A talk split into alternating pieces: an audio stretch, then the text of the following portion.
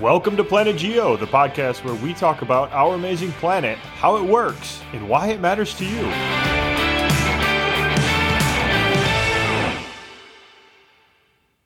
Hey, all, this week we are excited to release a part of our interview with science journalist and author extraordinaire Kevin Krajick. Kevin is a senior editor for Science News Communications at the Columbia Climate School. He's uh, author of State of the Planet. His work has been featured across a wide range of publications, including National Geographic, Newsweek, The New Yorker, Science, the, Smithsonian Magazine.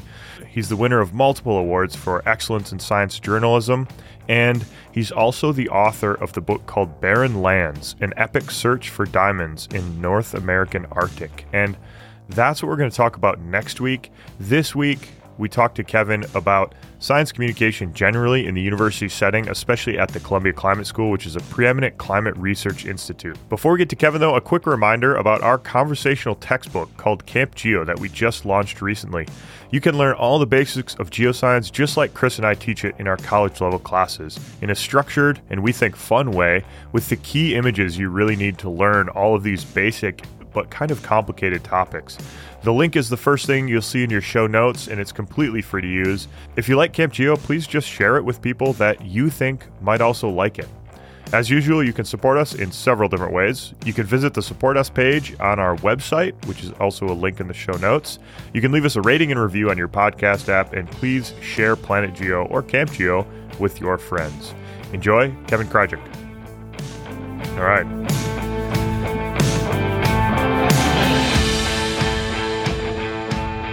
Kevin, welcome to Planet Geo. Delighted to be here. I'm glad to meet you guys. We have some things in common, I think. Yeah, we're totally excited. So, you've written a book that I love uh, about diamond mining in northern Canada, where I did my research. Well, actually, diamond prospecting. But this book is a great exploration of searching for diamonds in the sort of modern world. and, and it is an incredible story um, which we're going to get into that in a little bit. Jesse, you need to calm down. I know okay? you, I'm getting worked up um, here. I'm um, too excited. I want to, yeah, I want to go into a little bit of more of the background, though, Kevin, before we get into your book, The Barren Lands.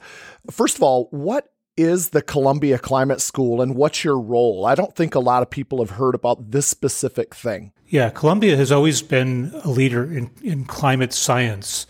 Starting in the 1950s, people there were figuring out how did natural climate swings work.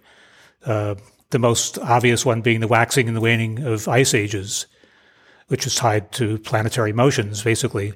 Later on, they started looking into unnatural climate swings. Uh, it was a Columbia scientist who first used the, the term global warming in a scientific paper. Uh, that was in the 1970s, and, and people have ever since been developing uh, in all sorts of directions various aspects of climate science. More recently, the mega drought in, in the Southwest that's going on now, not just the Southwest, but the West in general, was predicted 20 years ago there. And, you know, they sort of fi- figured out the physics and, and the, the past climate swings that indicated this was going to happen again. And indeed, here we are. So th- it's a place that has a lot of seminal research. Now they've started moving into more climate education in the last couple of years. My role there is basically the nexus with the with the press. If there's a big study coming out, I'll write up the press release.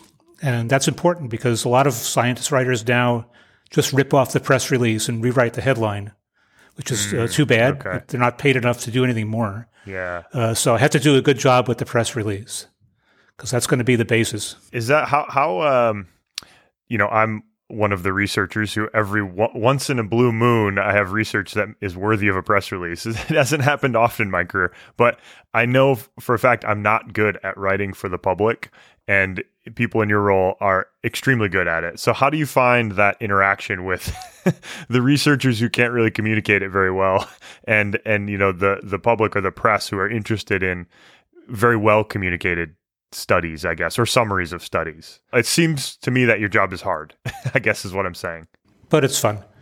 Um, well, first of all, you got to figure out like what are you going to write about because there's there's a couple of studies or or maybe more coming out every week just from Columbia. So most of them don't make the grade. You want to know that they have some news value that the public is going to want to hear about this, should hear about this. It's something that changes the paradigm. How do we understand one phenomenon or another? If it has some really interesting backstory or weird characters or a locale where you can take photographs and create wonderful images, that's a plus. So all those all those things kind of feed into it. Do you get to pick the stories that that you do, or does somebody tell you, "Hey, follow up on this"? Um, I'm fortunately left. I better not say this. Well, I'll say it anyway.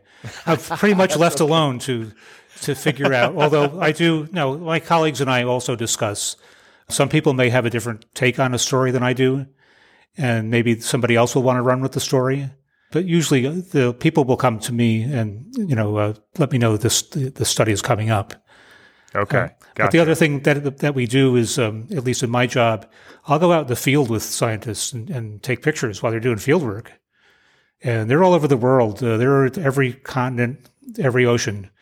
And so th- there's a lot of opportunity for pictorial storytelling. I saw that in a lot of the recent articles that you've written, which are fascinating, and I want to get to those later on today. But and that was one of the questions that I wrote down for for me to ask you. You actually go with them. You you, you spend the day or the weeks with them while they're doing their research, and you kind of document it, don't you?